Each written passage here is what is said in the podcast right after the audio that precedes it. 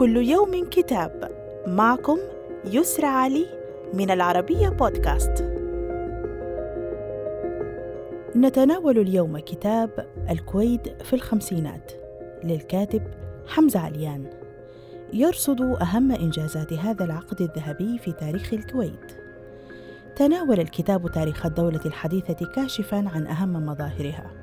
فتحدث الكاتب عن بدايات البث الإذاعي ووضع نواة الإعلام الحكومي عام 1954 من خلال اللجنة التنفيذية العليا وإصدار الجريدة الرسمية الكويت اليوم وعن مرحلة ولادة الصحافة المدنية في الكويت.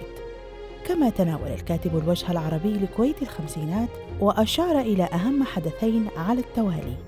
احتضانها لأول مؤتمر عربي لاتحاد الصحفيين العرب عام 1965 والثاني استضافتها المؤتمر العام لأدباء العرب عام 1958 وقدم لمحة عن أصحاب كفاءات وخبرة من الشخوص العربية التي عاشت أو عملت في الكويت وتبوأت مراكز في بلادها. صدر الكتاب عن دار السلاسل للنشر في الكويت، وإلى اللقاء مع كتاب جديد.